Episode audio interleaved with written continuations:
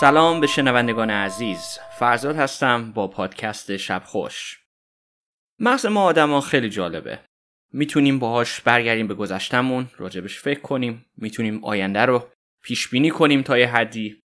می‌تونیم بیماری ها رو درمون کنیم موشک بفرستیم فضا. و بعضی از ما هم که من خودم شاملشونم بیشتر می‌تونیم باهاش پیتزا بگیریم و یکم فعالیت های روزمرهمون رو انجام بدیم.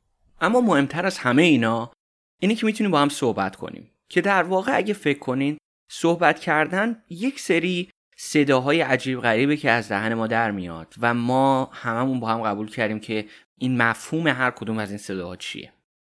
حالا یه سوال برای آدم پیش میاد که آیا انسان می‌تونه از مغزش بدون استفاده از زبونش استفاده کنه و با یه نفر دیگه صحبت کنه؟ آیا انسان می‌تونه آینده رو ببینه؟ خب یه تئوری میگه که زمان در واقع همزمان همیشه داره اتفاق میافته یعنی چیزی تحت عنوان گذشته و حال و آینده نیست. اما باید دید که اگه این تئوری درست باشه پس ما انسان ها می‌تونیم آینده رو ببینیم؟ یعنی مثلا اون پیشگویی که توی شهر بازی شما بهش پول می‌دادین درست می‌گفت؟ حالا چیزی که جالبه اینه که دنیای علم امروز میگه یه همچی چیزی ممکنه. بیان قبل اینکه وارد این قضیه بشیم برگردیم به عقب. خیلی تو تاریخ می‌گفتن که پیشگوان. و این افراد اکثرا تو شهربازی کار نمی‌کردن. خیلی هاشون بغل دست پادشاه ها بودن و تصمیم های مهم پادشاه ها رو براشون می‌گرفتن. اما خب با پیشرفت علم کم کم مردم شروع کردن یکم مشکوک شدن و تصمیم گرفتن که ببینن اصلا واقعا هیچ علمی در این پیشگویی وجود داره. یه مثالش بود اوایل قرن بیستم. واکین آرماگاسیلا به همه میگفتش که از طریق پیشگویی می‌تونه بگه شماره تاس توی یک کیف چنده. کاری که می‌کردن این بود که تاس مینداختن توی کیف چش واکین هم میبستن اما واکین باید حد می‌زد که تاسی که تو اون کیف افتاده چه عددیه. بارها این تست رو انجام دادن و خیلی از دانشمندا حتی دانشمندایی که بعدا جایزه نوبل بردن قبول کردن حرفای واکینو تا اینکه چند سال گذشت و شعبده باز خیلی بزرگ و معروفی به نام هری هودینی دستش رو رو کرد. حالا از خودتون می‌پرسین که چجوری دستش رو شد؟ در واقع به راحتی. چون وقتی کسی حواسش نبود از دیر چشمش نگاه می‌کرد و در کیف رو باز می‌کرد. یه مثال دیگه هم نینا کولاگیاس که یه زن روسی بود که در زمان شوروی می‌گفت با ذهنش اجسامو می‌تونه تکون بده. تو شوروی نینا رو خیلی امتحان کردن. یعنی در واقع بهش می‌گفتن نینا تکون بده. و متاسفانه توی این تستایی که انجام شد مشخص شد که خیلی وقتا نینا داشت تقلب می‌کرد و چندین بار مچش رو گرفتن. البته نینا یه مجله شوروی رو به دادگاه کشید چون بهش گفته بودن متقلبه و تونست ببره. بر همین اساس شاید هم نینا درست می‌گفت. حقیقت اینه که این اتفاق تو جنگ سرد افتاد و در اون زمان شوروی می‌خواست تو همه چی از غرب جلوتر باشه. حتی پیشگویی. واسه همین نینا رو خیلی معروف کردن. مثالای مثل نینا و واکین و خیلی های دیگه باعث شد که دانشمندا پیشگویی رو بذارن کنار و بیشتر با خرافات اون رو یکسان بدونن. البته تو دنیای امروز علم غیب داشتن به چند مرحله مختلف تقسیم میشه. مرحله یک تلپاتیه که در واقع فکر دیگران رو خوندنه. به مرحله دو میگن precognition که در واقع آینده رو دیدنه. مرحله سه clairvoyance ه که در واقع اتفاقایی که میفته رو بتونی حدس بزنی. این در واقع همون psychic یا پیشگویی که همه میگنه. مرحله بعد psychokinesis ه که در واقع یعنی با ذهنت بتونی اجسامو تکون بدی. و مرحله آخرم میلیونریسس که این مرحله از همه برای من قوی تره این همون حسیه که وقتی میری یه بلیت لاتاری می‌خری و با خودت مطمئنی که عددی که گفتی درسته. حالا چه شما این کلمات رو قبول کنین؟ و یا چه فکر کنین که اینا همش علکیه؟ باید قبول کرد که اینا وارد زبون ما شدن. به خصوص توی چند سال گذشته دوباره تو جامعه علمی به این طرف ها بیشتر نگاه شده. به طوری که توی چند سال گذشته یه علمی وجود اومده که این مسائل بررسی می‌کنه و به این علم پراسایکولوژی یا فراروان میگن. من مطمئنم خیلیاتون با کسایی کار کردین که شاید بخوایم بهشون بگیم فراروانی. اما اینجا این لغت متفاوته. اینم خیلی مهمه که بگم اصلا علم فراروان همچنان خیلی بحث برانگیزه و واسه همین به طور عام مورد قبول نیست. علتش هم تقریبا مشخصه.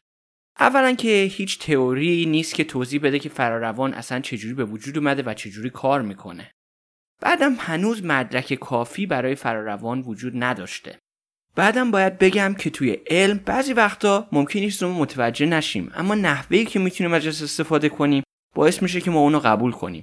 مثلا جاذبه. درست هنوز ما نمی‌دونیم جاذبه چیه اما می‌تونیم با ریاضیات جاذبه رو محاسبه کنیم و یه سفینه رو روی مریخ بشونیم. برعکس جاذبه فراروان هیچ محاسبه ای نداره. واسه همینه که دانشمندا هیچ علاقه ای ندارن که فراروان رو خیلی بهش توجه کنن. اما تو سال 2011 یه دکتری که روانشناس دانشگاه کورنل بود کاسه کوزه همه رو به هم ریخت. دکتر دریل بم یه مقاله رو منتشر کرد که تونست تو اون مقاله با توجه به آزمایش های بسیار دقیق که مطابق با استاندارد آزمایش های روانشناسی بود ثابت کنه که فراروان تا یه حدی وجود داره. حالا سوال پیش میاد که چجوری دکتر تونست یه همچیزی چیزی رو ثابت کنه؟ دکتر بم تقریبا نزدیک ده تا آزمایش مختلف رو به وجود آورد. هزار نفر رو آزمایش کرد و هشت از ده تا آزمایش نشون داد که یه همچی چیزی وجود داره. در واقع نحوهی که این کار انجام داد استاندارد آزمایش رو برگردوند. معمولا کاری که تا الان می‌شد این بود که شما فرض کن یه عکس یا یه محرک رو که بهش استیمولس هم میگن. نشون می‌دادی به شرکت کننده و نحوه برخورد اون شرکت کننده رو ضبط می‌کردی. اما کاری که دکتر بم کرد درست برعکس این بود. بم اول واکنش شرکت کننده رو ضبط می‌کرد بعد محرک رو به شرکت کننده نشون می‌داد. مثلا یکی از آزمایش های بم یه دستگاهی بود که شبیه دروغ سنج بود اما احساسات افراد رو ضبط می‌کرد.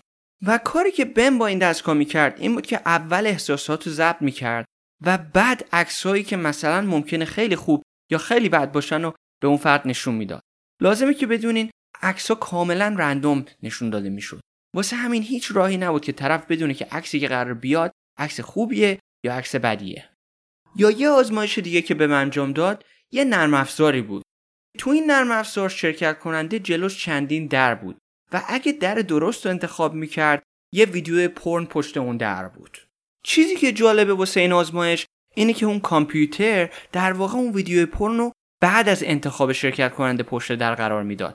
اما باید اینم حتما گفت که اون کامپیوتر کاملا رندوم ویدیو رو جابجا می‌کرد. حالا قبل اینکه جواب آزمایش رو بهتون بگم شاید از خودتون بپرسین که چرا دکتر بم پورنو انتخاب کرده بود برای این آزمایش؟ بعضیاتون حتما حدس می‌زنین دکتر بم دیده شرکت کننداش خسته شدن و خواسته یه چیزی بذاره که حال کنن. اما نه علت اصلش این بود که دکتر بم تصمیم گرفتش که اگه انسان قرار باشه به چیزی جواب بده به یکی از مهمترین نیازهاش که سکس هست جواب میده. به خاطر همین پرن بهترین آپشن به نظرش اومد. خب حالا بریم سر جواب آزمایش جواب آزمایش نشون داد که 53 درصد شرکت کننده ها در میانگین درست جواب دادن. لازمه که بگم احتمالات به تنهایی نشون می‌داد که این شماره باید 50 درصد باشه. یعنی شرکت کننده ها 3 درصد بیشتر از اون چیزی که احتمالات می‌گفت جواب درست دادن. حالا شاید با خودتون بگید که 3 درصد خیلی نیست. اما توی دنیای آمار و ارقام 3 درصد اختلاف چشمگیریه. به هر حال با اینکه این 3 درصد مشخص بود دانشمندا اصلا موافق نبودن با دکتر بم. حتی خیلی هاشون گفتن مقالش مزخرفه. البته باید بهشون هم حق داد. فرض کن هر چیزی که تو الان یاد گرفتی رو یه نفر زیر سوال ببره. تازه خیلی از اون زمان نگذشته که مردم هر کسی که می‌گفت من پیشگوام و به آتیش میکشیدن. خب از اون نظر دکتر بم یکم هم هست. اما دکتر بم واسه خوششانسی و خوشگلش نبود که معروف شده. دکتر بم می‌دونست که قرار دانشمندا با مقالش اونجوری برخورد کنن. واسه همین تمام مراحل تحقیقش رو از کوچیکترین نقطه‌ای که چجوری آزمایش رو انجام می‌داد تا حتی اون نرم افزاری که برای آزمایش استفاده می‌کرد و در اختیار جامعه علمی گذاشت و گفتش که همین آزمایش رو خود اونام انجام بدن. تا ببینن جواب اونا چجوری در میاد. دانشمندان سریع دست به کار شدن. بعضیا تونستن آزمایش رو با همون جواب به دست بیارن اما بعضیا نتونستن. تا اینکه تو سال 2015 بهم یه مقاله دیگه رو منتشر کرد که خلاصه 90 تا آزمایش مختلف تو 33 تا آزمایشگاه در 14 کشور مختلف با 12406 شرکت کننده بود.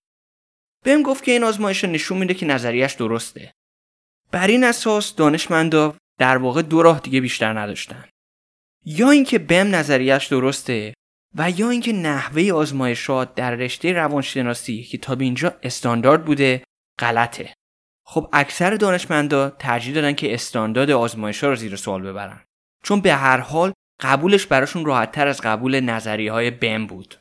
بر همین اساس شروع کردن به آزمایش کردن استاندارد آزمایشی روانشناسی و برای این کار 270 دانشمند از 17 کشور مختلف شروع کردن به نگاه کردن به آزمایش های 100 تا مقاله ای که از سال 2008 به بعد منتشر شده بودند و قابل قبول و تصویب جامعه روانشناسی بودند.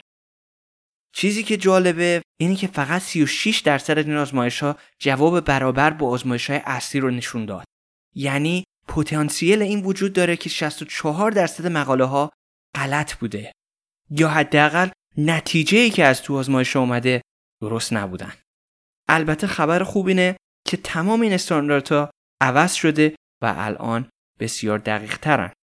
و علم فراروان همچنان طرفدار زیادی در دنیای روانشناسی نداره.